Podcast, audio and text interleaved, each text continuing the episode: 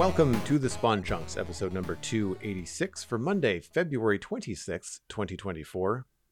The Spawn Chunks is a podcast all about Minecraft, available across all major podcast platforms, including YouTube. If you're enjoying the show, consider subscribing wherever you're listening to this. My name is Joel Duggan, and joining me, as always, is the readily packaged Pixel Riffs. Hello, sir. Hello. Yes, we've been talking about receiving packages and getting older and enjoying fine wines. Um, in the render distance, that's the extended version of the podcast. You can find that at patreon.com slash the spawn chunks. Pledging to support the show at any tier gets you an invite to our Discord and access to an extended pre and post show chat every week. So if you're interested in that, head over to Patreon and check it out. You'll also get access to things like our monthly Minecraft Hangouts. The most recent one was recorded on Saturday. That was our February Hangout. That should be live in the Patreon RSS feed already. And you'll also find a quarterly hangout there from a couple of weeks ago where Joel and I went over the behind the scenes facts and figures of how the podcast is performing. So if all of that interests you, head over to patreon.com slash the spawn chunks.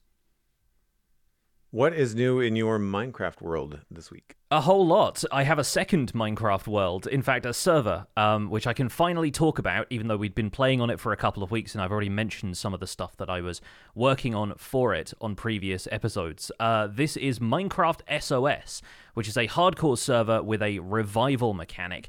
Uh, it's a lot of the same folks that I've collaborated with in the past on Empires, with a few new friends added into the mix and each of us starts with a fate coin, which is an item we've modded in, which can be spent to revive a server mate if they die. So it's hardcore, but with a twist, in the sense that we become a gravestone when we die. All of the stuff gets packaged into there in the same way that a gravestone's mod might, and the only thing that can revive us is somebody else arriving with a fate coin and choosing to spend it on us. And if the person doesn't get revived within 24 hours, they are gone for good, and that's the the server over for them. Um, so right now the supply of fate coins is limited, and we're still in early games, so there is potential for a few people to die unfortunate deaths, myself included. I'll talk a little bit more about that later. Um, but there are going to be server-wide events which will allow us to earn more fate coins for completing tasks and challenges and that kind of stuff. So it's really fun. We've got a cast of about 14 or 15 of us, I think, total. And this is where I've been preparing to build my uh, terrain extractor inspired by the Solstice 5 short film that I've talked about in previous episodes.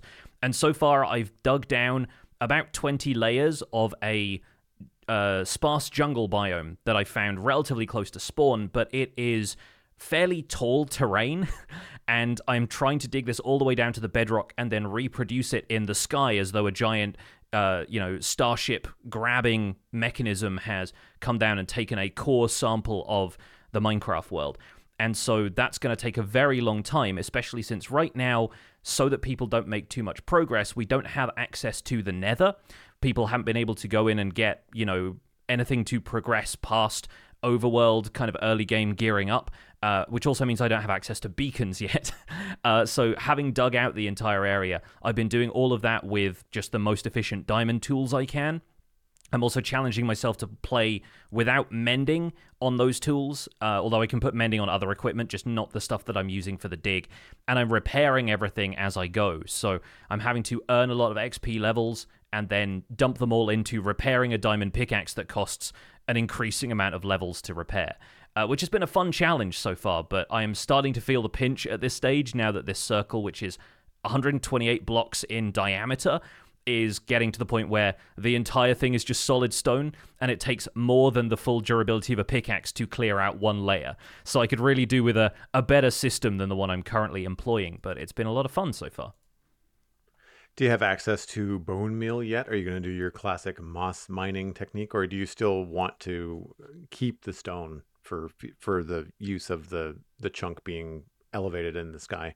I'm probably going to switch to moss mining once I reach deep slate level, and it had occurred to me already that by using moss from the beginning, I could maybe have saved myself a few diamonds because of, you know, a hoe only taking two right. diamonds versus three for a pickaxe, right? But ultimately, getting diamonds is not going to be a huge issue. And I did want to keep as many of these resources as possible.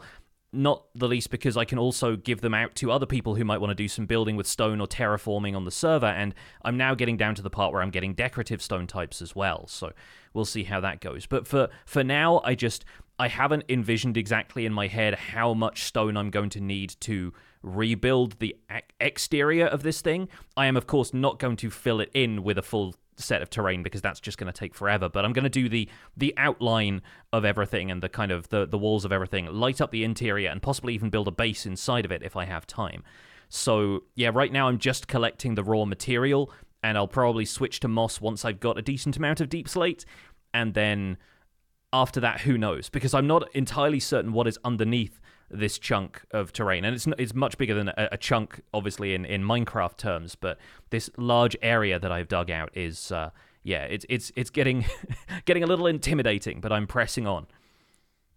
I was about to say that's a cool space in the air once you start to recreate the the core sample, as you were saying, mm. to have kind of like carte blanche on where you want to put little farms. You know, tree farm or you know stone generator like wh- whatever it is that you might need to facilitate more of what you're doing bamboo for scaffolding like that kind of thing. You could hide them all and not have the the surrounding countryside need to be littered with stuff you know that you need to complete the build. You could hide it all inside of the the thing kind of like how lego does where they they kind of hide stuff inside the builds that you don't need to see that kind of thing. That could yeah. be very very cool. So with with regards to the the server restrictions, that's just like a a community decision or is it there's actually a mod in place that uh, just does not allow the nether to be accessible oh it's it's definitely a community decision uh, we oh, okay. sort of came together at the beginning when we were we had basically two weeks on the server to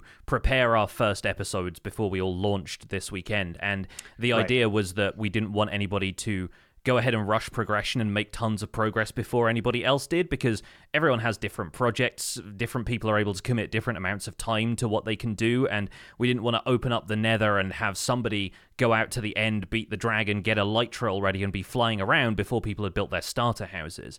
Right. Like, I've spent a lot of time on this server so far purely because I knew I was going to be digging out this large area. And if I'd had the choice by this point, I probably would have cracked and got myself a beacon, but I simply can't do that.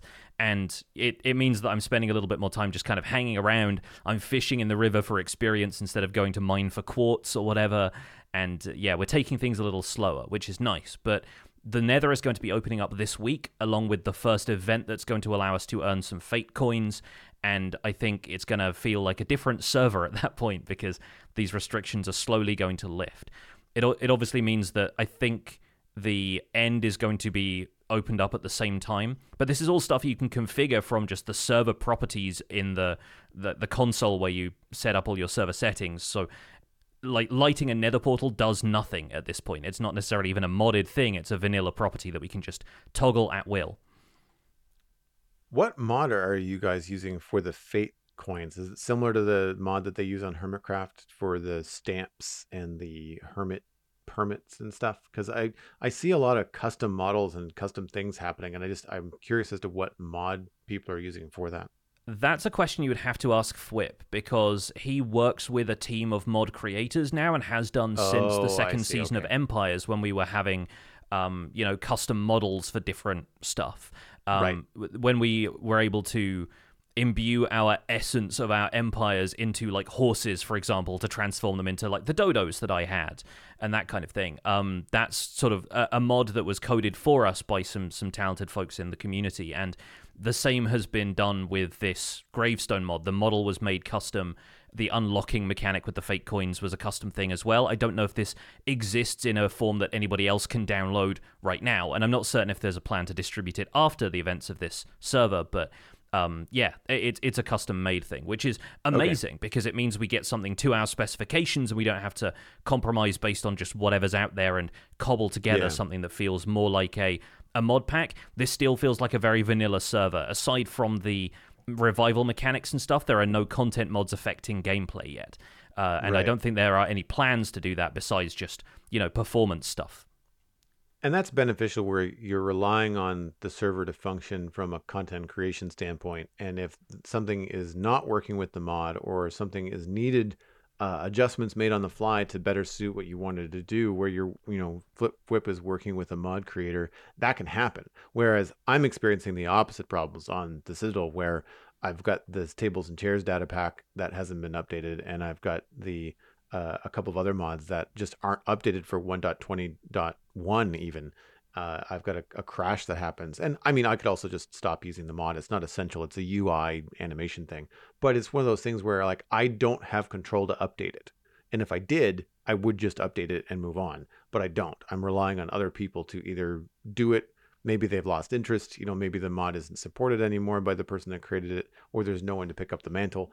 So um, I found that that has been a point of frustration on the Citadel. And it's it's one of those things where uh, I can understand when servers that are heavily modded, like something like Hermitcraft, reset every year or two because, well, one, they they do that for a number of reasons, but one of the things would be there might be better solutions out there. There might be yeah. more up to date solutions out there, and you're not stuck. Whereas we on this on the Citadel are coming up on seven years, and you know we don't want to reset the server, but it as we move forward and we start to bring in data packs and mods here and there, it means that we are like what happens if if a mod is no longer available?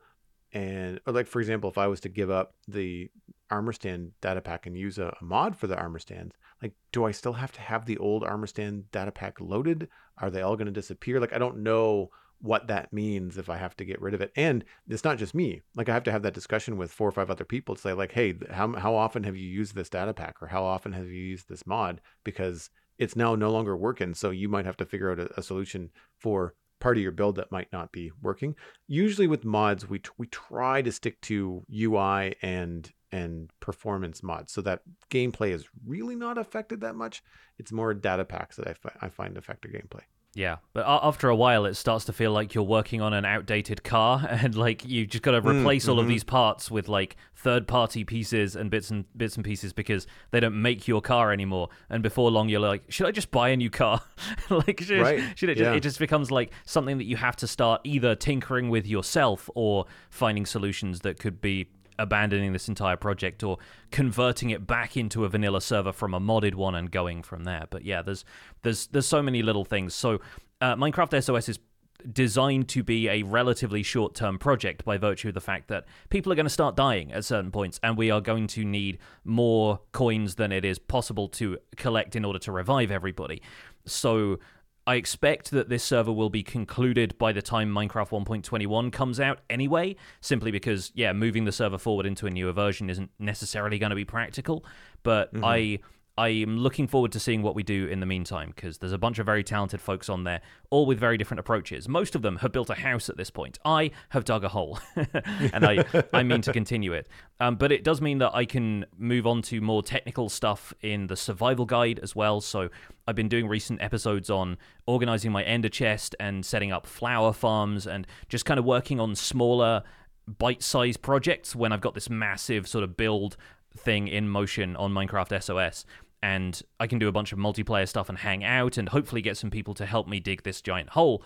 But then it's it's moving me away from doing large scale projects in survival guide for now, just so that I have the stamina to keep up with what I'm doing on the server.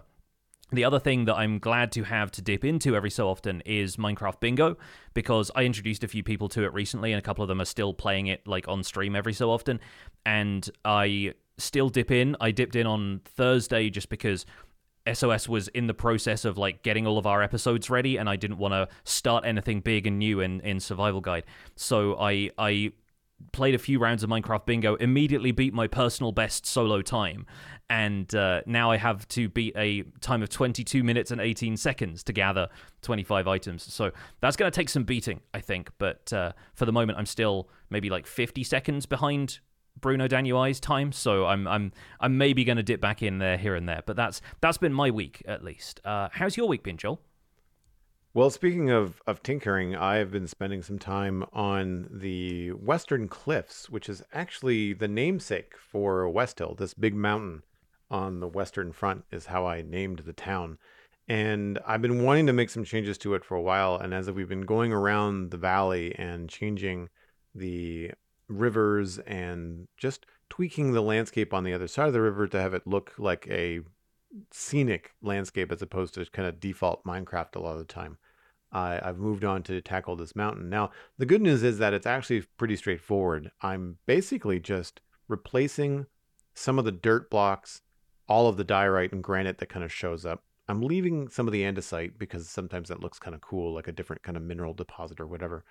And I'm just replacing the dirt blocks with stone. And then those that have snow on them, I'm just replacing them with a snow layer. And the idea is to keep the overall shape of the mountain, which is pretty cool. It's it's as it stands from a early Minecraft gen, you know, pre Caves and Cliffs update. It's it's pretty cool looking.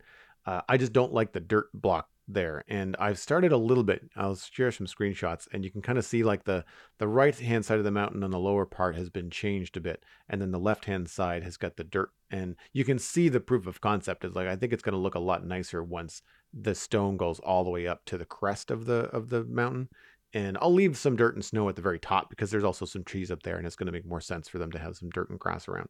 But uh, that's what I've been focusing on, and it's not difficult. It's it's just a little time consuming and a little bit um, awkward, I guess, just because you have to kind of fly up and sc- scuttle along a cliff's edge and then make some changes and then drop down four blocks and do the same. And so I've fallen off a number of times. And, you know, the Elytra is getting a workout. I went through a couple stacks of rockets the other day just on a two hour stream going mm-hmm. back and forth.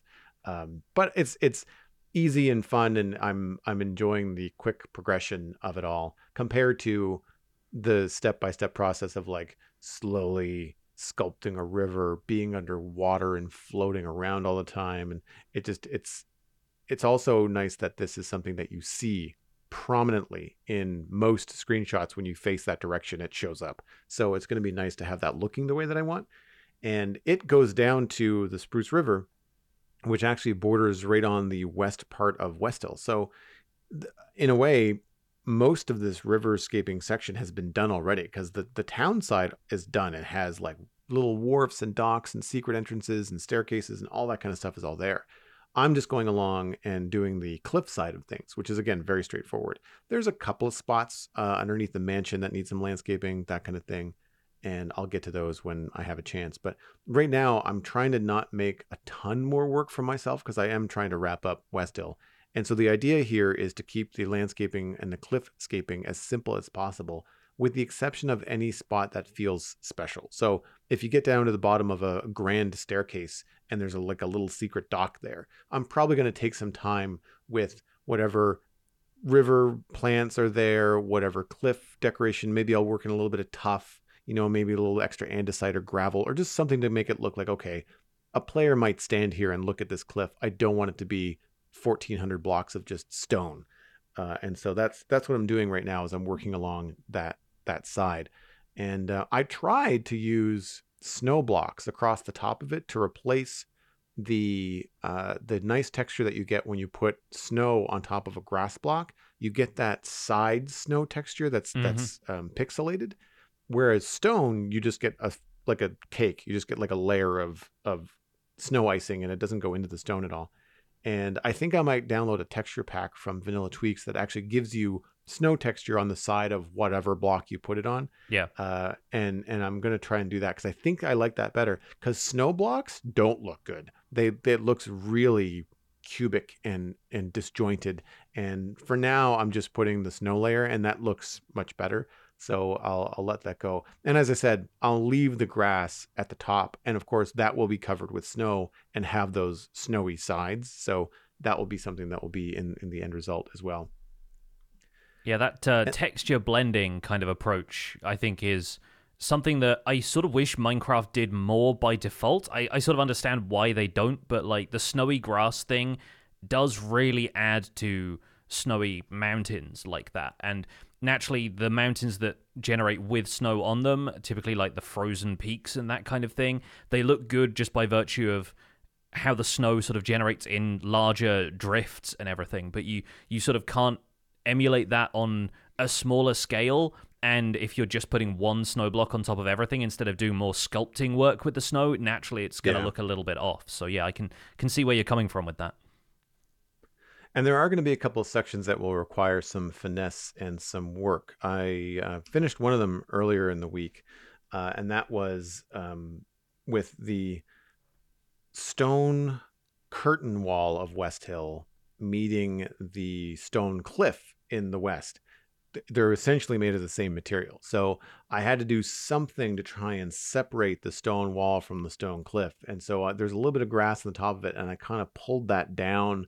I added in some mangrove, some mangrove roots. I did a custom spruce tree, um, which I, I mean, I don't say I cheated. I really like the technique of growing a basic spruce tree and then like bending the bottom and the top of it and mm-hmm. that's your custom tree it, it saves you a lot of time and it still looks very much like every other tree in the area it doesn't look like a standalone weird offshoot and so this was a lot of fun it took a lot of time to sculpt everything and get it to work right but uh, i really like how it separates the the town from the cliff and what i'm trying to do is blend the town into the area. So from right to left in the screenshots, there's obviously the Western Bridge Towers, then there's the custom tree, custom landscape stuff, and then there's the gray cliffs, but there's deep slate and some tuff, and I've got some stone slabs in there with the stone to try and smooth it out a little bit, make it look a little bit more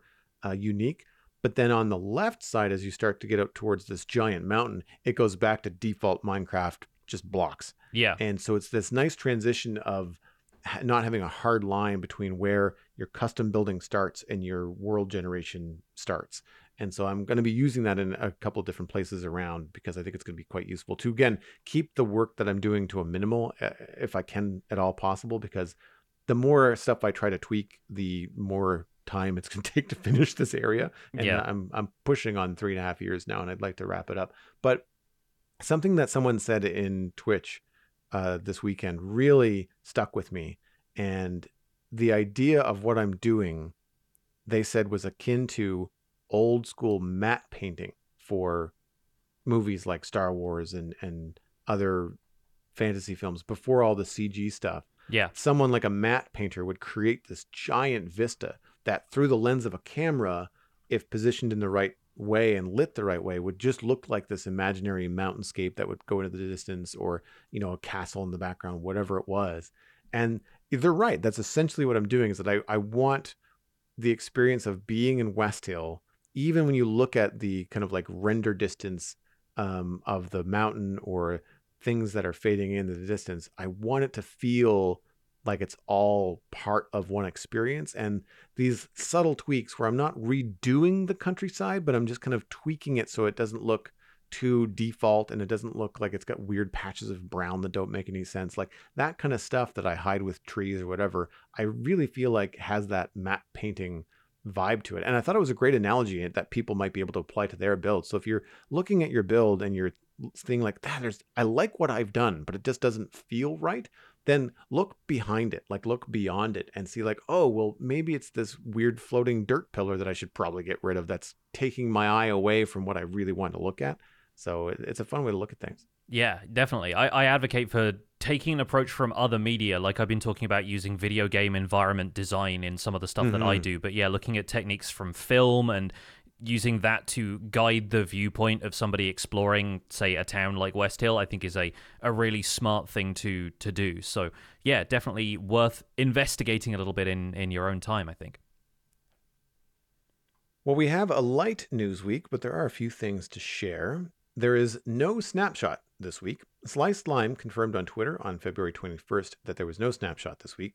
Quote, due to some technical issues earlier this week, we are not releasing a snapshot for Minecraft Java Edition today. The issues have since been resolved, and you can expect snapshots for 1.20.5 to resume next week, barring any unforeseen circumstances. That would be this week coming, so we can hopefully expect a new snapshot this Wednesday. In the meantime, in Bedrock Edition news, add ons have arrived in the Minecraft Marketplace. This was published on Minecraft.net on February 20th, 2024, concurrent with the Minecraft Marketplace add ons being launched. Add ons allow Bedrock Edition players to add new blocks, mobs, items, recipes, and other content to both your existing worlds and new ones, including new designs, adventures, and game mechanics. The article on Minecraft.net goes on to highlight a bunch of free add ons that are being made available to players as part of the launch, with free and premium content available alongside them. These include things like furniture packs, additional pets, and one add on that adds over 100 additional wool blocks. Add-ons have been available to Bedrock Edition players for a while, but for players not based on PC, they were only available in specific world downloads from the Minecraft marketplace, and with this release it's possible to bring add-ons into any world you like, effectively making them Bedrock's equivalent of mods. So once again, that's uh, at minecraft.net. We'll have a link in our show notes if you want to investigate further, but if you're a Bedrock Edition player, you'll also find add-ons now available in the Minecraft marketplace. I, think more customization for Bedrock players is a great thing. Yeah, yeah, absolutely. Like the diversity of the modded community is one of the things that was acknowledged as being crucial to Minecraft early development and the fact that the game didn't have a whole lot of features but people were already modding them in and the game sort of grew to match the enthusiasm for certain types of content and of course we can point to a variety of examples of how player created mods ended up as features in the game, like pistons and horses and that kind of stuff. So I think there is definitely a very positive impact that stuff like this can have on player creativity and then developer creativity springboarding off of that. Um, I obviously wanted to correct a little bit of an assumption that players outside of the Bedrock community have made is that add ons are somehow a new thing. They aren't. They've been around for over four years now. And if you go back and watch previous, say, like Minecraft live presentations, when they're talking about developing a mob using Blockbench or, you know, adding in stuff like that, a lot of the time they're talking about Bedrock creator tools. And the people who create for the Minecraft marketplace have been using those tools and adding add-ons into preset maps. But that was the only way you could get hold of them before this especially if you were a console player. So effectively yeah this is the first time that a casual bedrock edition player on any platform you know you're playing on xbox you're playing on playstation you can assemble what is effectively your own mod pack. And honestly in in the under the hood sense this must be quite a technical feat because if you consider that the way Bedrock Edition is set up, your Xbox account friends can just join you if you're playing online and your world is open to your friends. So, on a pretty casual basis, players can be hopping in and out of worlds that are going to look very different to vanilla. They're going to have all of these extra furniture packs added in and like other monsters to fight and and that kind of stuff and presumably they don't have to have purchased and own the same add-ons to do that. So you can really broaden the experience if you just have friends who've downloaded one or two add-ons here and there and have put them into their own worlds that you can join. Um, so yeah, really excited for what this means for the Bedrock player community, definitely. And I mean, the creativity here is just going to go through the roof because rather than having to dedicate, you know, a world to an entire map or mod pack or add-on pack if you just saw one add-on like you know you wanted to add a little bit of wool or you wanted to add a new thing a new block or a different way of light maybe maybe there's a, an add-on for lanterns that hang on walls instead of just ceilings. Like just little things like that could be something that you could slowly start to add to your world and kind of unlock your creativity. Or and we've mentioned this before that a lot of content creators on youtube are playing on java. Not all but there's a, a, a good chunk and a lot of times when they're using cool custom data packs or mods, that is something that's not accessible for Bedrock players or wasn't. Uh, so now you might see some Bedrock add-on authors creating things that they see in Java and allowing Bedrock players to then emulate their favorite creators, be creative in their own worlds, and try to do new things uh, with these add-ons. I think I think it's a great great change. I'm hoping that they'll have more descriptive and inventive names than better insert block name here or mm-hmm. game feature plus. so yeah. des- descriptive unique names are your friend I think if you want your add-on to get attention and and be valued and and maybe even become like you said synonymous with a potential new game feature like if something gets added and it's just it's quippy it's well thought out it I think the thing that most people glaze over with with add-ons or mods and something that I find that I have to wade through when I'm looking for a new mod or a new data pack is that I don't want a make easy button. you know, it's one thing to add a new block to the game or add new texture, but if it's a, if it's changing an existing game feature to quote unquote make it better, which is I think why a lot of these like mods and add-ons get that name, uh, is is that the ones that I find appealing are the ones that have taken the time to think about like what's the Minecraft experience like? What kind of development would make this fun and work well within the existing kind of gameplay rules, air quotes, that Minecraft has. And the ones that play the best in that space are the most fun mods to use because they don't feel like just a make win button, right? At some yeah. point, some mods you're just like, well, I could just this is just creative mode. Like why would I if I don't if I'm going to uninstall this mod that gives me all these blocks for next to no cost, next to no time investment, then I'll just play creative. Like I don't need this in survival. And I think there's a balance there that that has to be struck. Um, but that said, um, one of the things that we have on the Citadel, which I find very very helpful, is just like small crafting recipe tweaks. Things like being able to add wood to the stonecutter, which is not a vanilla thing. It's not how it's intended to be used at all. But it allows us to craft wood and get trapdoors and increase a little bit of a yield here and there very easily on the server. And for a bunch of busy adults, that's that's important. And for Bedrock, which is probably mostly younger players, again, you've got homework and soccer practice and other things that you need to do. And if you've got a couple of small tweaks that you can add with add-ons that make your playing experience either more efficient or more fun or allows you to do more without really changing the spirit of the game and, and what you're trying to do, I think it's a great thing. Yeah. Yeah, and I expect add on creators are going to have to tread fairly lightly to begin with on account of like compatibility issues between mods making some worlds unplayable for Java Edition players in the past and having to sort of curate the mods that you're using in a way that makes it possible to run the world in the first place. Um, I assume add ons are going to be much more tightly regulated before they're available on the Minecraft marketplace just to make sure that they don't, like, you know, effectively crash a world with how much memory they take up or something like that. But you know, aside from a couple of players who will inevitably just add in everything that they possibly can just to see, you know, what stuff they they can play around with, I I do think that the people who've been doing this have been doing this for a while and there's an art to it at this point. So hopefully it won't cause too many issues and will be a uh, really fun way for Bedrock players to have a new experience. Moving on into emails this week. If you'd like to email the show, the email address is spawnchunkmail at gmail.com. We've got a couple of emails here from our listeners. The first one comes in from Toogie Fox with the subject of a floating islands biome. Dear Joel and Pix, Minecraft used to be known for its crazy terrain generation, floating islands, sand arches, etc., but in recent years it feels like the game has become less and less exciting in that respect as Minecraft terrain is trying to become more real. I feel like this is a shame. Exploring new worlds in older updates was exciting when you came across weird and wonderful terrain, and something about it triggers the imagination. I've always felt generated floating islands are an inherent and instantly recognizable part of the game. What about introducing a floating islands biome? Hovering above plains or off the tips of mountain peaks, floating islands could be a really cool way to help inspire more fantastical builds and bring the end game progression back into the overworld. Floating islands could be a wealth of new building materials. I also envision generated structures that help explain the floating island's story, as well as a new flying or gliding mob like a flying squirrel. These resources would be difficult to access without having the ability to fly, so you can lock amassing large quantities of new building materials behind a tech tree that requires going to the end. Curious to know your thoughts on Minecraft's floating island legacy and your opinions on whether or not it's worth preserving. Toogie Fox fell to his death after trying to ride an Archaeopteryx.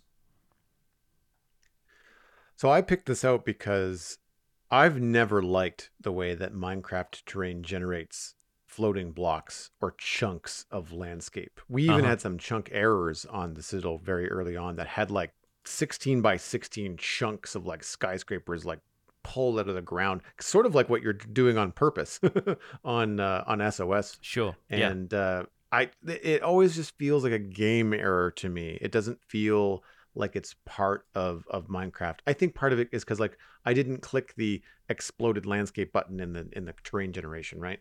And I think that floating islands designed as a biome could be very, very cool, especially because we know now vertical biome separation is a thing since caves and cliffs. You know, you've got dripstone caves, you've got lush caves, and having some sort of floating island biome would be really really cool. It takes the kind of RNG, you know, Minecraft distribution for terrain generation and allows something unique to be built in the sky whereas previously that would have to be built by hand by a player if they wanted something. And it could be really cool if you had different biomes maybe mismatched or juxtaposed over one another. So imagine like a flower forest floating island biome over a desert sort of like a floating oasis you know mm-hmm. or uh, a cherry grove or a jungle floating island biome over an ocean like you'd have some really cool contrast. That blue and pink with an ocean and a cherry grove would be very, very cool. And that kind of stuff I find very appealing about this idea. I feel like you'd be able to get to it regardless of whether you had wings or not. I don't think it would deter anybody from just gathering a bunch of dirt or some scaffolding and just like, oh, I want that and go straight up to it. Yeah. So I don't think there's going to be anything gated as far as resources go uh, people that want to get to them are just going to be able to to get to them. And to me, I think the biggest uh, debate or conversation about this is like, does this encroach on the idea of inspiring players to make your own floating island islands as a project versus, well, I'm not going to do that anymore because I know that they exist in Minecraft. I'll just go find them instead of building them. And I don't know, like I, I feel like the floating island project is never something that's been appealing to me because of the just sheer amount of work that has to go into creating them at the size that you'd want them, to have them placed in the air seemingly random in a way that you want them to be. And I feel like we all get excited when we find a really cool eroded badlands or an ice spikes biome that's a cool size or in a fun shape. And I feel like having floating islands like this in Minecraft would inspire more than inspire less. I feel like seeing them, I'd think immediately, oh, what kind of cool things could I build to connect them or build on them or create some sort of like blimp infrastructure to make it look like we could get to them on our own. Like that kind of stuff to me is inspiring. I don't think that the islands would necessarily take that away. How do you feel about a biome that was a floating island biome? Yeah, I I kind of fall on the other side of this. I'm closer to Toogie oh. Fox's oh. opinion in that I have a tremendous affection for when Minecraft does something quirky because it allows Minecraft to feel different from other games that have a sculpted landscape. And naturally, there are going to be artifacts of the procedural generation, the sort of, you know, algorithmically created terrain. And when some of that looks weird, I find it more interesting than the stuff that's all going to look the same because, you know, I can't go and see a floating island in the real world. And so that right. allows Minecraft to feel like a more fantastical experience. I don't necessarily agree that Minecraft terrain is trying to become less wonderful.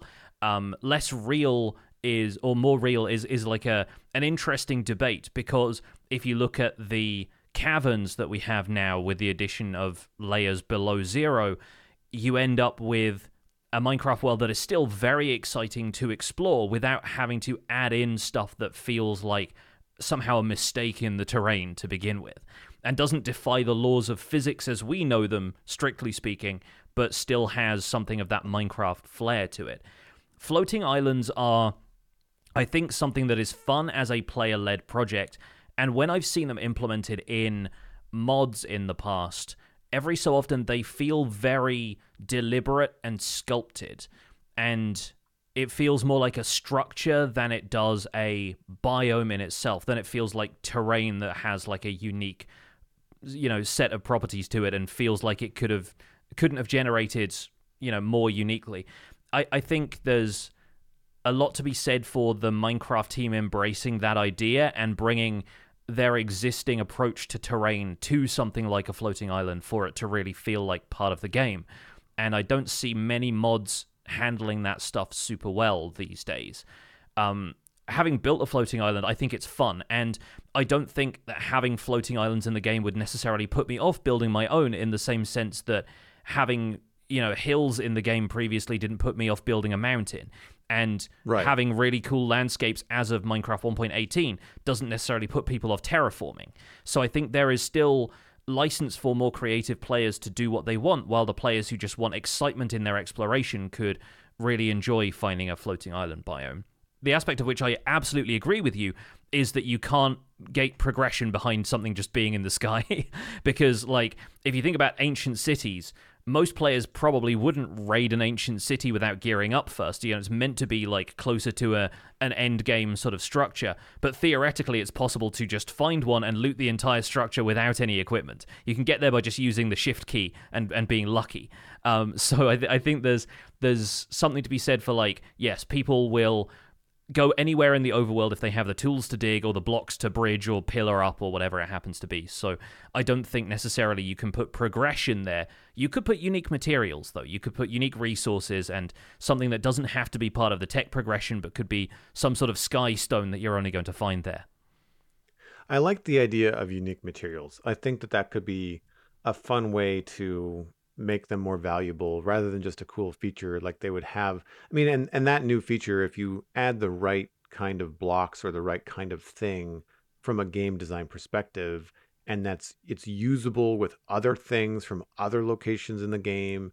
Maybe the floating islands provide some new mineral that's useful in a redstone block or something. It is it becomes appealing for everybody at that point. It's not just like a fancy floating island.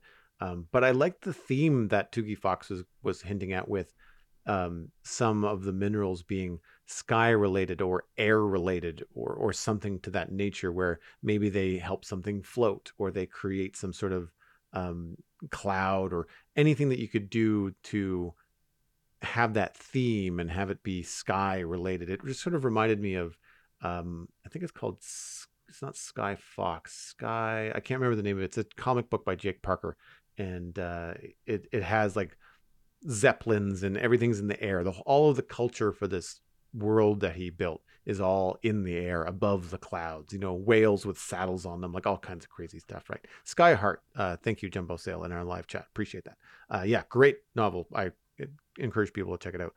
And uh, yeah, it's just one of those things that I I just like that idea of taking a Minecraft theme. I, I, could yeah, I could see an entire Minecraft update themed around like the sky update, you know, like or the the the Sky Island update or something like that. I feel like maybe does Zelda have Sky Islands? I feel like I've seen it in other video games too. Yeah, there's some in um, the more recent one in Tears of the Kingdom. There's also Skyward Sword, which kind of has a similar like the, the, oh, the Zelda timeline and and the different versions of the game is sort of convoluted at that point. So the different games will have different approaches, but definitely something that it explores.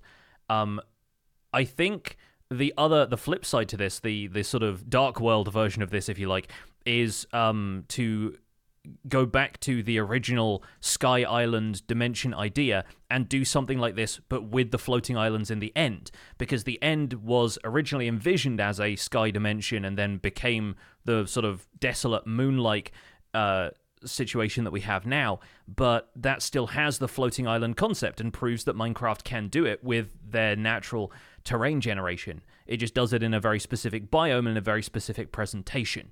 And so I right. wonder if there is room to expand the biomes and the flora and fauna of the end into something that satisfies the urge to find something like these more lush floating islands that people are envisioning for the overworld, but in the end dimension in ways that are going to be new and fresh mm. for the mm. player and not a dimension that players are typically encouraged to build a whole lot of stuff.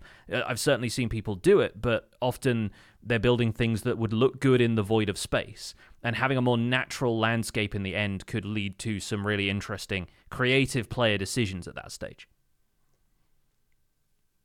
Our next email comes from Jude B creating the bogged. I've been listening to your latest episode about the bogged, and I was thinking of the relationship to the stray. A lesser known feature of the game is that if a skeleton sits in powdered snow long enough, it will change into a stray. What if the bogged were created when the skeleton sinks in a swamp, similar to how zombie changes into a drowned? Maybe limit bogged to only be created in mangrove and regular swamp biomes. I'm curious as to what you think. Jude B. drowned trying to see if he could have moss growing out of his bones. I was curious to see if we'd get a conversion mechanic with the bogged, and now they've been introduced, I would not be surprised if that's either in this week's snapshot or at least up for consideration with the developers, because I think it would be, yeah, very consistent with the mechanics we have. You can also turn husks into regular zombies by putting them in a river, um, and then they can go from there to the drowned. So I'm I'm would not be surprised. I'm not sure if it's something they would consider limiting by biome, but maybe if there were moss blocks or mud blocks around or something like that, then maybe that's something that they could be like a proximity thing in that way. But yeah, if we can already turn skeletons into strays, I see no reason why logically we couldn't convert the bogged from skeletons too. I feel like it makes sense to me. I don't know why you'd want more of them. I, I do need to farm poison tipped arrows, I guess. I still don't know why anyone bothers converting strays when slowness arrows aren't especially useful. And um, Yeah. as far as I know, I unless I'm missing something, they don't drop more XP than regular skeletons either. So even though they're a slightly different challenge to fight, they aren't necessarily going to give you any more resources unless you just want a lot of tipped arrows for free. But then yeah, poison tipped arrows might be more useful in a, like a PvP context or something, but I don't ever see slowness arrows being that effective, and I don't use tipped arrows much myself anyway. I mean, the mechanic for the zombies turning into drowned facilitated all kinds of cool copper farms, right, to be created, and that that True, was yeah. a, a cool kind of like fallout of that. But I don't see the the benefit from the skeletons. Also, skeletons sink, and correct me if I'm wrong, they don't swim. So zombies, once they turn into drowned, they can swim back up to the surface Yeah. and try to get you. Uh, skeletons, once they turn into a bogged, if this was the case, once they drown, then they would just stand at the bottom and uh, be of no danger to you unless you went down to the bottom to get them because arrows in the water don't do a heck of a lot, right? You just have a bunch of skeletons shooting at you from the bottom of a river, and that's kind of all that happens. But uh, yeah, I think from a player standpoint, you could probably farm them in a swamp biome and just do that through natural spawning if you wanted to. So if a player is trying to get hold of a lot of them, I don't see the conversion mechanic being too useful. It's really just to farm drops, I think. And so, yeah, like I don't necessarily see much utility in doing it, but I think for the sake of consistency of mechanics, I feel like it should be a thing personally. Yeah. Would it be good if they dropped moss at all, like moss carpet or something? I don't know. I mean, I guess moss is so easy to get that you don't. yeah, really it's so need- so need abundant, so so easy to Yeah. farm already. I feel like if there was another item that they had, then it would make more sense because again, like it would just spawn more gameplay. If they had something unique that they dropped, then one, it would be a more interesting variant than what what it is, and and having this kind of mechanic added to the game would then facilitate you know farms or different ideas or even just say like i'm actually not going to sleep tonight in, in the swamp i want to see if i can get some of these guys and get some of these drops whereas like for me right now I, I don't intend to engage with them because they, they have no real value for me. Yeah. Honestly, if you just gave them a different type of bow, it wouldn't even have to work differently, just an aesthetically different bow, I think that'd be Ooh, kind yeah. of cool. Like if they hmm. had a bow that was more ornate and maybe made of mangrove wood or something, and maybe then the strays could have like a frozen bow or something like that. And it could be the the sprite could be just different and, and then the, the bow mechanic could be identical uh, as far as I'm concerned. But I, I think it would just be a reason to interact with those mobs more than we get already if they had a unique drop. Like you mentioned the the drowned copper thing, and you know th- there's a reason that we interact with zombies and drowned, but not really husks. And it's because husks don't drop anything unique the way that drowned do. So I think it, it's it's really worth considering that if you, if you want a player to interact with these mobs more, a unique drop makes sense. And I don't think the tipped arrows are it. I don't think people are going to care about it that much, except for the purposes of collecting for the sake of collecting. Moving on to the main discussion this week, it is the last episode of February, so it's going to be our February round table. What did you bring to the table this week? Well, I've been thinking a lot about a life without various things because of the first couple of weeks on Minecraft SOS. We agreed on some restrictions beforehand. Uh, some of them are self imposed on my part. Um, and it's highlighted a few things I didn't really appreciate about the game before. Like, have you ever played a, a, a game of Minecraft where you haven't been able to access the nether? Or have you ever done sort of like a survival challenge of sorts where you try not to go to the nether for as long as possible? Or have you always seen the nether as just an inevitable part of the game and something that's like a means to an end? I've never cut myself off on purpose, the closest I've had has been playing Skyblock, where I had limited resources, limited blocks. The Nether was something that was far away because you had to kind of work yourself up to getting getting there. Uh, I think in the version I played, I had to get myself over to the various islands around the Skyblock world and then gradually unlock access to other things. Um, mob drops, like all that kind of stuff was was slow going. I didn't mind it. Uh, I I found that building in all of the same material was a little bit boring for me creatively, but I I liked the technical challenge of like, wait a minute, like I don't have anything here. Like I can't just go get iron. Like I have to wait for stuff to drop from mobs and things like that. So that's the closest I've had to, I think, gating that kind of thing. The only thing that I can say on the Citadel that's similar is that we don't play on the Nether roof. Yeah. So we we know it's possible. We're in an older seed, like the seed is circa 1.12. So like there's lots of spaces on the roof to get up there to to find like a, a hole to work your way through once you break the bed, bedrock. But we just decided not to do it because it just felt, well, I'll say too easy to get super high rate farms that are, there's no ghast spawning. You don't have to worry about anything like that. As long as you're building in the right area above the nether, then you're fine.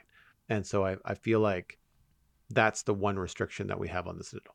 Yeah, yeah. Well, on Minecraft SOS, we have effectively switched off the nether, and so progression has been limited. And it's surprising the amount of stuff that it is still possible to do even without access to the nether dimension. So, like, it's still possible, for example, for us to find the stronghold, which is something that you consider part of gameplay progression, right? But we could stumble upon it while caving. We couldn't do anything about it once we were there, but it's also a matter of the world seed having generated them in specific places. So if we had the the map on Chunkbase or whatever, we could go specifically to the stronghold. And I think it, that's an interesting facet of this is that you know while some resources and and other bits and pieces are locked behind the nether like nobody can build with crimson or warped wood yet until we've we've been to the nether and been able to acquire some of that um, it's still very possible to play a substantial chunk of the game without it. And that led to a couple of decisions that I made quite early that I then sort of walked back on a little bit because of the nature of this server. Like, I thought, right, I want to cure zombie villagers immediately so that I can get access to diamond tools that I can buy from a toolsmith so that I can do this dig and not have to worry as much about finding fresh diamonds every time. And then I realized that the only way it was possible for me to cure a zombie villager without access to my own potion brewing was either to explore to the extent that I could find an igloo with a villager trapped underneath it and find that, that igloo basement room that has the brewing stand and a couple of ingredients for zombie curing there already. Or I could try to trap a witch, and witches will sometimes throw splash potions of weakness instead of the harming potions and poison and slowness that they typically throw. So that's how often people in Skyblock will kind of skip the progression of going to the Nether in order to cure villagers and get that stuff going. But I realized that I was trying to imagine doing this on a hardcore server when I would need to be revived if I got killed, and there was a every chance that a witch was just gonna you know, double splash me with poison and then harming and kill me.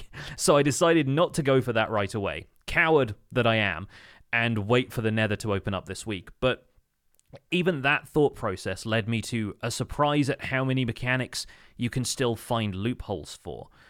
The other side of it, though, was how many redstone contraptions are still possible, but it highlighted how much I rely on observers in modern mm. gameplay because observers have to be crafted with quartz. And comparators, the same. You need raw quartz in order to do that, so it's not something I can just buy from a stonemason villager from a from a regular village. And so without the nether it's been a really interesting challenge and not one that I would consider like a challenge format that you could really impose on people in the same way that you could do nether survival challenges after 1.16 or skyblock or superflat or something like that but or, or, peaceful mode challenges even but living without the nether is such a strange state of being because i consider it such a fundamental part of Minecraft now. I even started my base initially around a ruined nether portal that I found in this jungle biome, and this nether portal has just been a monolith. It's been an artifact. It's not been a, something that I can turn into a functional gateway until much later. Uh, so that was one of those things. The other thing being we have uh, eliminated totems of undying from the evoker loot table because it makes hardcore Minecraft feel trivial instead of keeping the player feeling vulnerable. And with raid farms, especially in the state that they are, it's easy to be kind of complacent in a hardcore world once you've just got a, a permanent and easy access to totems of undying. So instead, we decided in the early discussions about the server that we should eliminate totems entirely and have hardcore Minecraft be a constant concern. You can't get sloppy. And my first death on the server has already happened in my first episode. I died in lava purely down to my concentration being elsewhere. I was digging out a layer of stone. I'd heard the lava a couple of times when I walked over it, but I knocked down a block in front of me, which led to a hole that was already there. And I just dropped into a one block hole and fell into a one block deep lava lake and died. and so wow. somebody had to come and revive me. And that experience really highlighted how important it is to be aware of your surroundings and the fact that I'm digging out this enormous area where at this point the walls of the dig have got to the point where if I drop from the highest point of them, I'm probably going to be dead. if not, then probably on half a heart of health or something like that. And so it really highlights the need for concentration and to not get sloppy in in gameplay.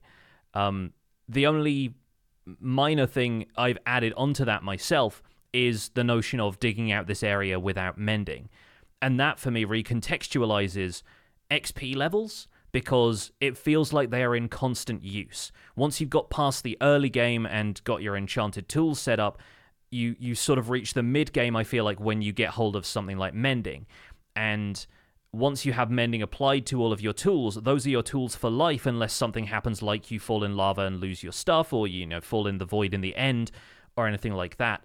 And the level system really feels unimportant for anything other than renaming stuff. Like in, in the survival guide, I recently renamed my shulker boxes for use in the ender chest, and that was the first time in a while that I spent 16 levels on anything and maybe name tags might do it, or maybe renaming items for item filters might do it. But I feel like XP levels after a certain stage, once you've got mending on all of your tools and equipment, really doesn't.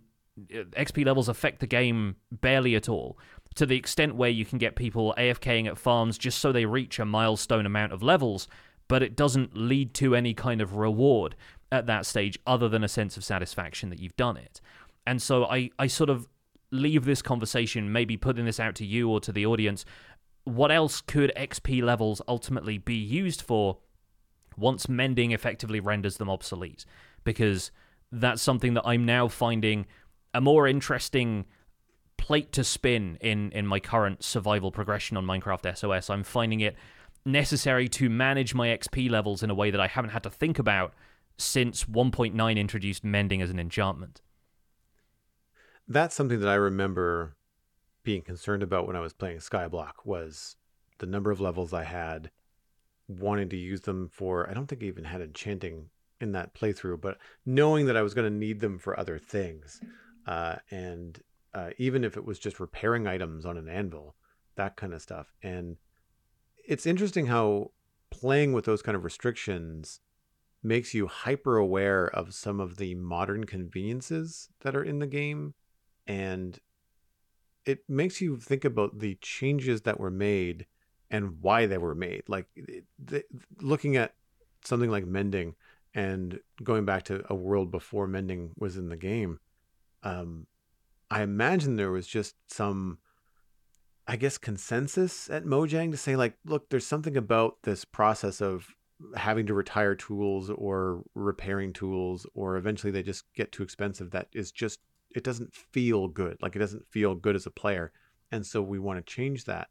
And in that process, it just becomes this immediate default for so many players in the game to think, well, like the first thing I want to do on this tool now that I have my fortune three or my unbreaking three, like whatever the stats are that are your favorite pickaxe, the next thing that you want is mending so that you never lose that if at all possible, or you don't have to try and recreate it another time because sometimes getting those enchantments the old fashioned way are, are difficult in terms of the what you roll, you know, on an enchanting table to try and get them. I remember those days before having a villager trading hall and and just having to use the enchanting table and I don't miss them.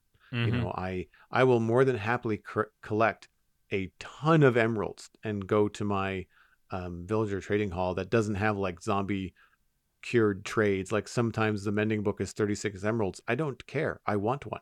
like it's, yeah. it's worth the emerald grind to have one on a tool that you don't want uh, to lose, especially now that we've got like netherite tools that are lava proof. Like there's all that stuff that I think I don't want to say makes the game too easy, but there are certain modern conveniences in present day Minecraft that I certainly miss. And I, th- I, think it's one of the reasons why I don't like starting over.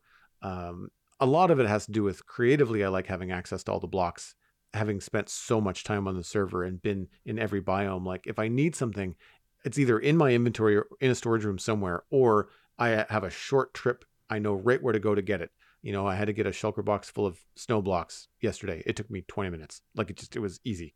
And that kind of access, I think, is is the other thing that I miss. But I also would miss things like the tool progression and um, observers and stuff. That's an interesting observation, if you pardon the the double um, the double word there. But like it's it's I I was thinking about that as you're talking about it. I'm like, man, like your sugarcane farms, your pumpkin and melon farms, your flying machines, like there's so many things. And you can still do some of that stuff. You can still have pistons that are on a timer and and break your sugarcane on a specific timer, like Etho hopper clock, that kind mm-hmm. of stuff. Yeah. Although those might use comparators, I don't. Know. They really do use comparators, yeah. So that's yeah. an- another consideration. I could try and raid an ancient city to get comparators from underneath the central portal, but I don't know if I right. want an Etho hopper clock that badly. That bad. So yeah, yeah. There's there's a lot to think about there, and yeah, the the uh you know sugarcane kelp uh farm idea, like so, somebody in my stream chat the other day asked why don't I build a kelp farm to get XP instead of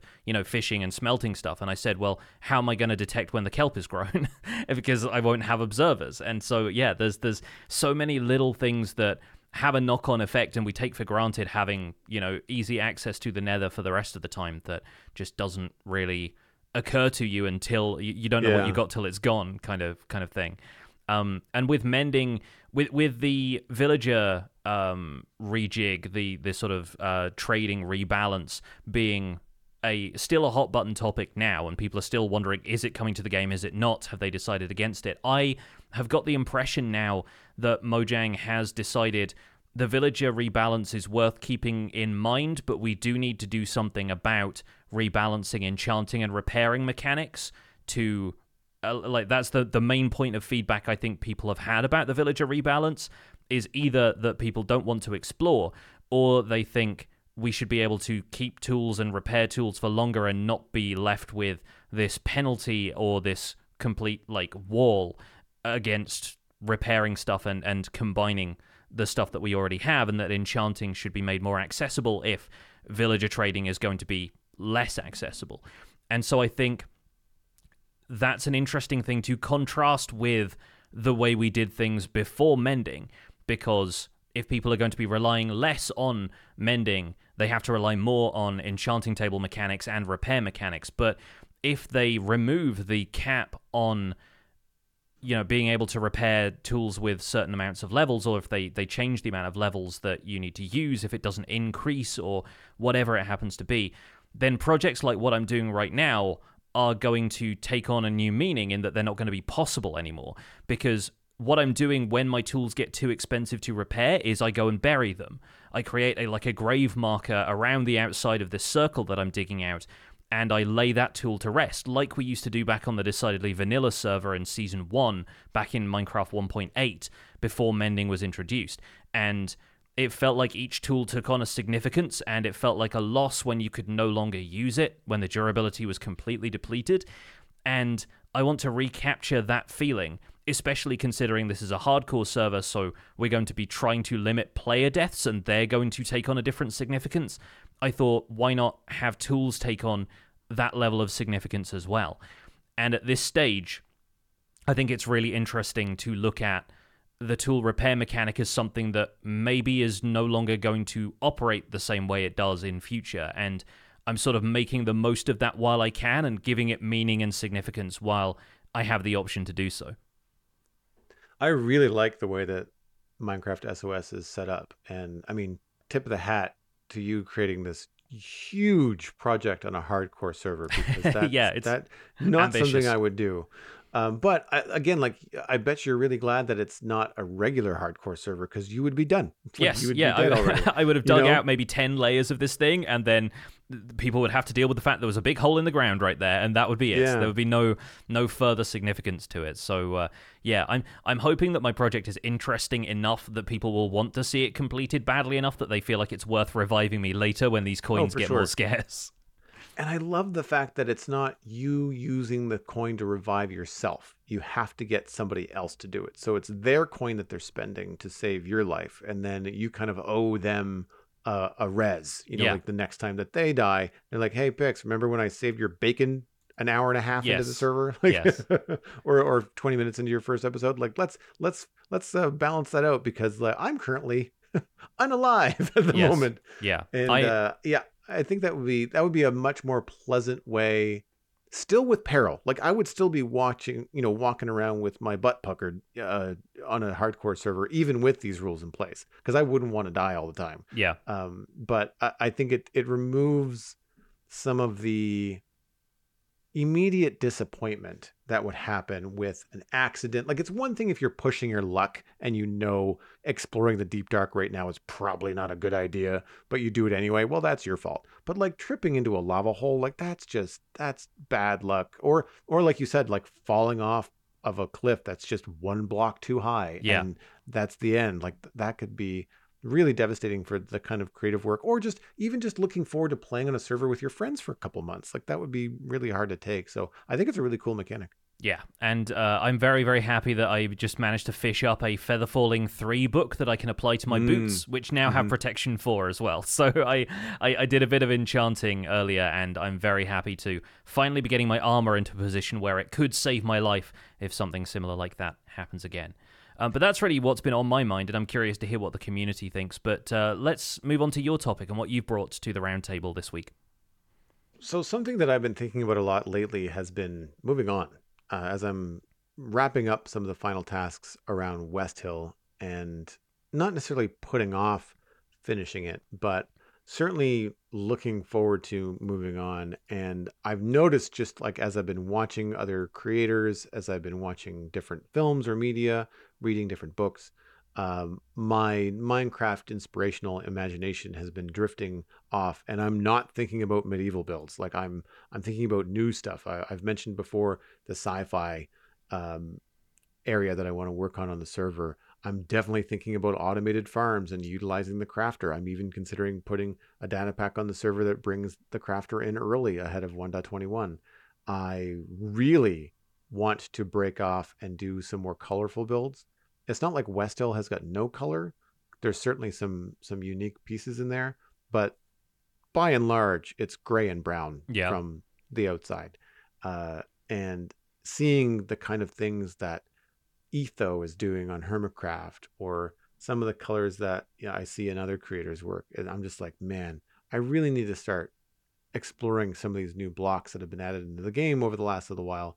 Uh, I've used a little bit of cherry blossom stuff, but like not much, and so it would be nice to kind of branch out and really get into some some color. And I'm actually concerned that this new sci-fi area will gravitate towards neutral colors like gray and white and various textures that have the sub blocks that lend themselves to the kind of shapes that you would see in a sci-fi area Mhm. curves circles cones wing shapes like all that kind of stuff so i like i want to try and figure out a way to get past that and so i'm racking my brain thinking about while it would be a fun challenge to bring some very bright colors into a sci-fi area thinking like marvin the martian and like duck dodgers and and those old 50s kind of sci-fi things like the jetsons and how wild and colorful they were. But all of those ideas also come with a lot of curves and a lot of subtle shapes that are difficult to do because we don't have those sub blocks in things like concrete terracotta, stained glass, wool, whatnot. And so I'm just trying to think about what is going to be the best approach. And because that's been on my mind, what I wanted to bring forward was I don't know how often it's talked about how long people that play Minecraft might let ideas percolate. Specifically, maybe people that uh, our listeners might look up to, like people from Hermitcraft, people from Minecraft SOS, yourself. Just these big ideas, these big plans for a server, these big plans for a build. And I think that they end up sitting in people's brains a lot longer than they may talk about on a regular basis because I've been thinking about the sci-fi area off and on for over a year. Mm-hmm. Not seriously because I'm not in it, I'm not working on it. I'm not brainstorming specific builds, but I'm just kind of like shapes and colors and how is that going to be feasible? Where do I want to put it in the world? How, you know, what kind of biome do I want it to be in? That kind of a thing. And I think letting those ideas percolate is a really good way to not get burnt out on something. So if you jump into something too soon, there's a good chance of maybe you've made a mistake, maybe you put it in a desert biome and you think, "Oh man, I really should have put this in a in a badlands or something like that." And you don't you get um discouraged because you don't want to start over. You don't want to move something. Nothing is more gross in Minecraft than having to tear something down and move it, you know, to a different biome because it might work better. And I, I feel like that kind of thought process of letting these ideas percolate and form and bounce around in the back of your brain as you're watching a cool show on Netflix or as you're uh, reading a graphic novel or as you, uh, I think you have a new architecture book, like just those kind of things having an idea for a build in the back of your mind and not building it right away in Minecraft, like resisting the urge to jump right into something, I think can really benefit. Um, one of the things that I've seen a fair amount of is a lot of, uh, we'll say, kind of South Asian inspired building in Minecraft, as well as steampunk. And I think a lot of that has to do with recent additions in block palette to the game. So you've got mangrove, You've got cherry wood. You've got um, the uh, the copper and all the different shapes you get with copper. Now again, came with a lot of sub blocks. So a lot of the more intricate details that you want in something like uh, those build styles are now available, whereas they weren't available as readily before, or you'd have to do a little bit more of a suspension of disbelief to make that look like it's a a metal cog on the side of a of a build uh, lightning rods and a bunch of other things create a lot of details that just weren't there before. And sometimes letting that idea percolate when you're either listening to a podcast about Minecraft where you know there's updates coming and you think, okay, well, I've got this idea, but it's going to be beneficial for me to wait because like the crafter's coming in 1.21. So maybe it's good for me to sit on this idea for now. And I think that letting those ideas percolate can provide some opportunities later for it to go smoother, uh, for it to be a, a more thought out idea where you've kind of thought about the the pros and the cons. Like you're you've got that list of like, well, if I put my sci-fi area in a mushroom biome, then that's good. I won't have to worry about spawns. I can make some dark areas. But if I want the sci-fi area to have automatic farms, then I can't do mob farms there. I'd have to do it adjacent. So I'd have to make sure that the sci-fi area spawns a, or spans a couple of biomes, right? So there's things like that that I think um, I've been considering, and it's worth uh, I think bringing up. And then lastly, because I tend to think big. And I don't necessarily want to lock myself into another three and a half year project immediately after West Hill. Uh, the last thing that kind of came into my mind this week was about a palette cleanse, you know, about um, quite literally, if I can't figure out a way to bring the color shift that I'm feeling I want right now into the sci fi area, then I think the best thing for me to do would be to not jump into the sci fi area and do something else that would be super colorful. Maybe that's you know fixing up some of our nether tunnels and adding some color designs in there that just don't really have any rhyme or reason other than just fun. Uh, whether it's doing some new area or going back to the modern city and creating some different things that have color. Um, or maybe it's not building at all. Maybe I need to do things like repeat killing the dragon and and creating a new a permanent end island area where we don't have to worry about the dragon destroying anything anymore and we can just be done with that and, and move on.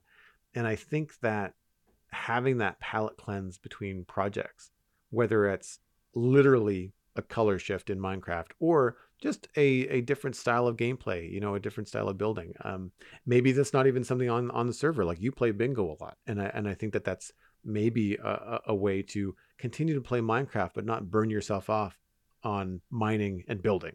You know, like you can still get your Minecraft fix, but it's a completely different mindset and a different way to kind of exercise uh, your your skills in the game.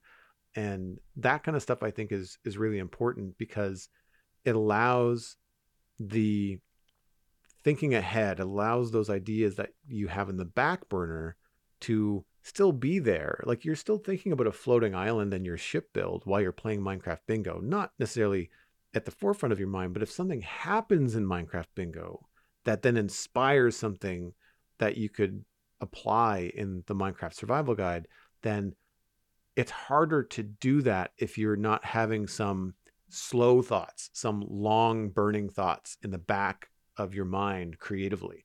And I think that it's important to have both. Like sometimes it's great to have an idea to jump into Minecraft and just like fire something in there and get it, you know, in block form and and enjoy that inspirational uh, boost of energy. But then also sometimes for these bigger ideas or ideas that you can't quite figure out, it's nice to kind of have them bounce around a bit because you just never know where a solution to something is going to come from. Yeah, absolutely. I mean, on the subject of the palette cleanse stuff, you were talking earlier about the potential for adding in 1.21 content to the Citadel early. So looking at the crafter and copper blocks and tough blocks and stuff. So if you want to combine that with revisiting redstone stuff and adding those into your previous farms and and whatnot, you could very easily do that. Or yeah, take a, another look at what you need. Take inventory of all of the stuff that you have on the server already. And I find technical projects are really good palette cleansers for build projects because so often build projects aren't just about the materials and the build style, they're also about project management. You're also toting around all of the shulkers with different blocks and, you know, going right, back yeah. and forth to different locations. And if you want to break from that and not just a break from the same colors that I have to look at every day or you know the same architectural styles if you're getting burnt out more on the organization than you are on just the building then I think that's an important thing to acknowledge and something to step back and look at doing something of a different discipline than building can really be a, a good reason to do that. Plus, once you've built a farm, you often want to make it look pretty, and so that's where you can maybe throw in the splash of color that you're looking for, and then allow those sci-fi ideas to speak for themselves a bit later so that if it needs colors that feel a bit more neutral then you've you've had that palette cleanser in between i think that's probably a a healthy way to approach that problem I can't remember what it's called. I think it's called Solar Punk. It's kind of an anime art style, and that's kind of what Dartmouth Meadows, the original spawn town on the Citadel, is like, where you've got these like wooden barns and there's like a red barn for our, our sheep farm and all that stuff. But then the actual redstone farms are bright, colorful, very glass and concretey kind of looking things. But then they've got log flumes for the for the material collection. Like our sugarcane farm has got lime concrete across the front of it. The warped or the um uh, wart farm has got red concrete and red glass everywhere and it, they were really fun pops of color. Pumpkin Farm, of course, bright orange. And I, I feel like that kind of stuff would be a good way to to get some color in there because our any farm that I've done, it, that's kind of how I go about it. It's just immediately it's like, oh, good, I get to do redstone and then I get to use colored glass and concrete and just make something really bright and kind of garish, but it's going to work because it's a it's a farm. Like it's meant to be this functional machine. It's not meant to look like part of the natural world at all, right? Mm-hmm. Yeah, but I, I like the idea about making stuff look sustainable in the real world sense, which is kind of the the ethos of solar punk is having Mm. like renewable energy at the core of everything and allowing green space to creep into things which can just feel architectural. And I think that's a really interesting philosophy to bring into Minecraft, where a lot of the resource stuff is sustainable. Like a lot of the renewability of things allows for you to live in this sort of post scarcity state once you've amassed enough resource farms and everything. So there is there is room for that philosophy to intersect with Minecraft in quite a harmonious way. So I, I like that as a as a concept. Um, looping back around to the, the the idea of letting thoughts percolate, I have done this for years, and I I feel like it's something that I don't verbally acknowledge a whole lot. But the museum idea that I got in Survival Guide Season 1 for, you know, gathering every block and item in Minecraft and, you know, displaying them all in some fashion. I have been doing that for a while, and it goes back to my Xbox days where I was just kind of curious about what was in the game at that stage, and I was reading the Minecraft wiki, and I was I, I had a world where I just had this sort of almost like a cross section of a museum. I didn't build much of the exterior structure because I was planning out the different rooms, and I ended up uh, just laying out all of the blocks and labeling them with signs and saying this is you know hay bales and these are bookshelves and this is andesite and that kind of thing. So I reuse ideas like that, but after they've had time to sit and percolate, and I've been able to scale them up to what I think is an appropriate size, and experience along the way really helps you adjust your expectations for what is required for huge projects like that, right?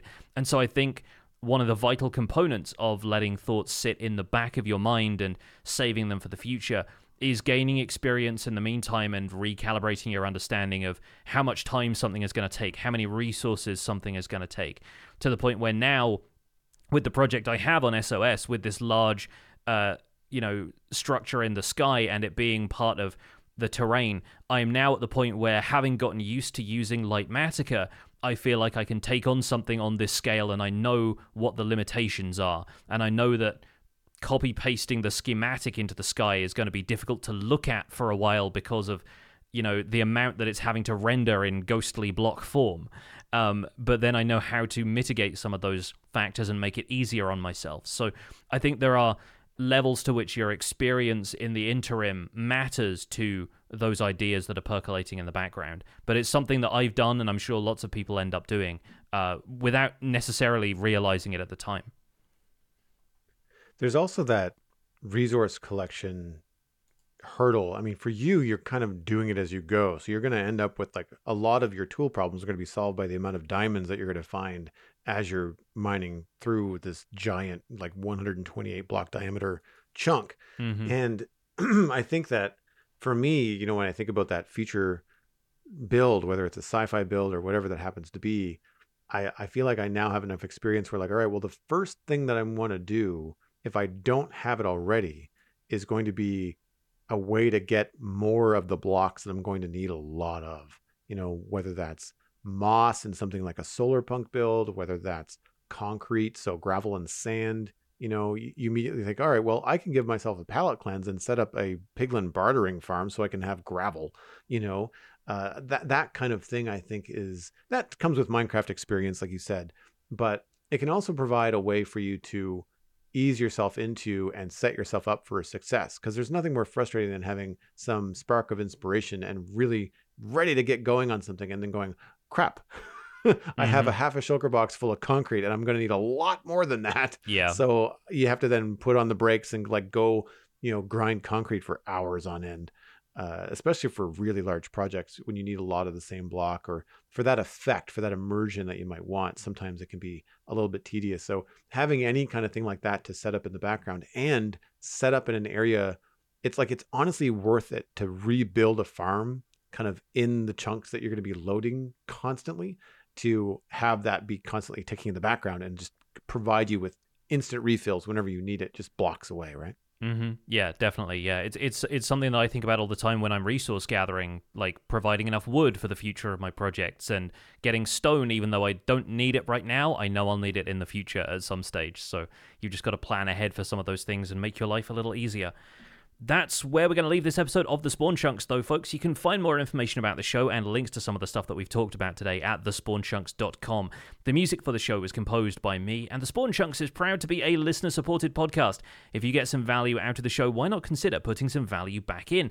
You can visit patreon.com slash The Spawn Chunks to join our community, where pledging at any level will get you an invite to our patrons only Discord chat. You can listen to the show live when we record it in Discord every Monday, and we also have our monthly hangouts where patrons can share what they've been up to in Minecraft that month. We currently have 320 patrons, which is steady on from last week. Of course, there is always room for more. Special thanks go out to our content engineer patrons Hunter555, Jumbo Sale, Mindtrip Media, Party Voyager, and Yitz. Thank you for your support on this episode. Sharing the podcast with your friends is the easiest way to support the show. You can find us at the Spawn Chunks on social media. New episodes are available every Monday on all the major podcasting platforms, including YouTube. Be sure to leave a rating and a review wherever you listen. You can email the show at spawnchunkmail at gmail.com. The RSS feed is linked on the spawnchunks.com, and the patron only RSS feed is on the Patreon page. That's where we can listen to the render distance, the extended version of the podcast. My name is Jonny, but online I go by Pixel Riffs. You can find most of what I do at youtube.com slash pixelriffs, where the aforementioned Minecraft SOS series has just started and the Minecraft Survival Guide continues apace. I stream three days a week on Twitch where I do behind the scenes work for all my YouTube series. Going to be a lot of digging over there in the foreseeable future. And I'm the voice of the unofficial Hermitcraft recap, which you can find through a quick YouTube search. Aside from that, I'm at Pixelriffs on both Twitter and Instagram. Joel, where can people find you online? Everything that I am doing online can be found at joelduggan.com, including the Citadel Cafe, my other podcast about sci fi and fantasy entertainment. Join Jonny and I this week, where we're going to be talking about Avatar The Last Airbender, the live action show that's on Netflix. We'll be talking about season one. I'm Joel Duggan on social media and Joel Duggan on Twitch, where I stream Thursday through Sunday, mostly building Westhill on the Citadel Minecraft server. But the Friday Lego Let's Chat is back, and I am currently building the Polaroid one step SX70 camera. It's a long name, but it's a fun little Lego build. Check it out. Thanks for visiting the Spawn Chunks. The world outside is infinite, but we can add on to that.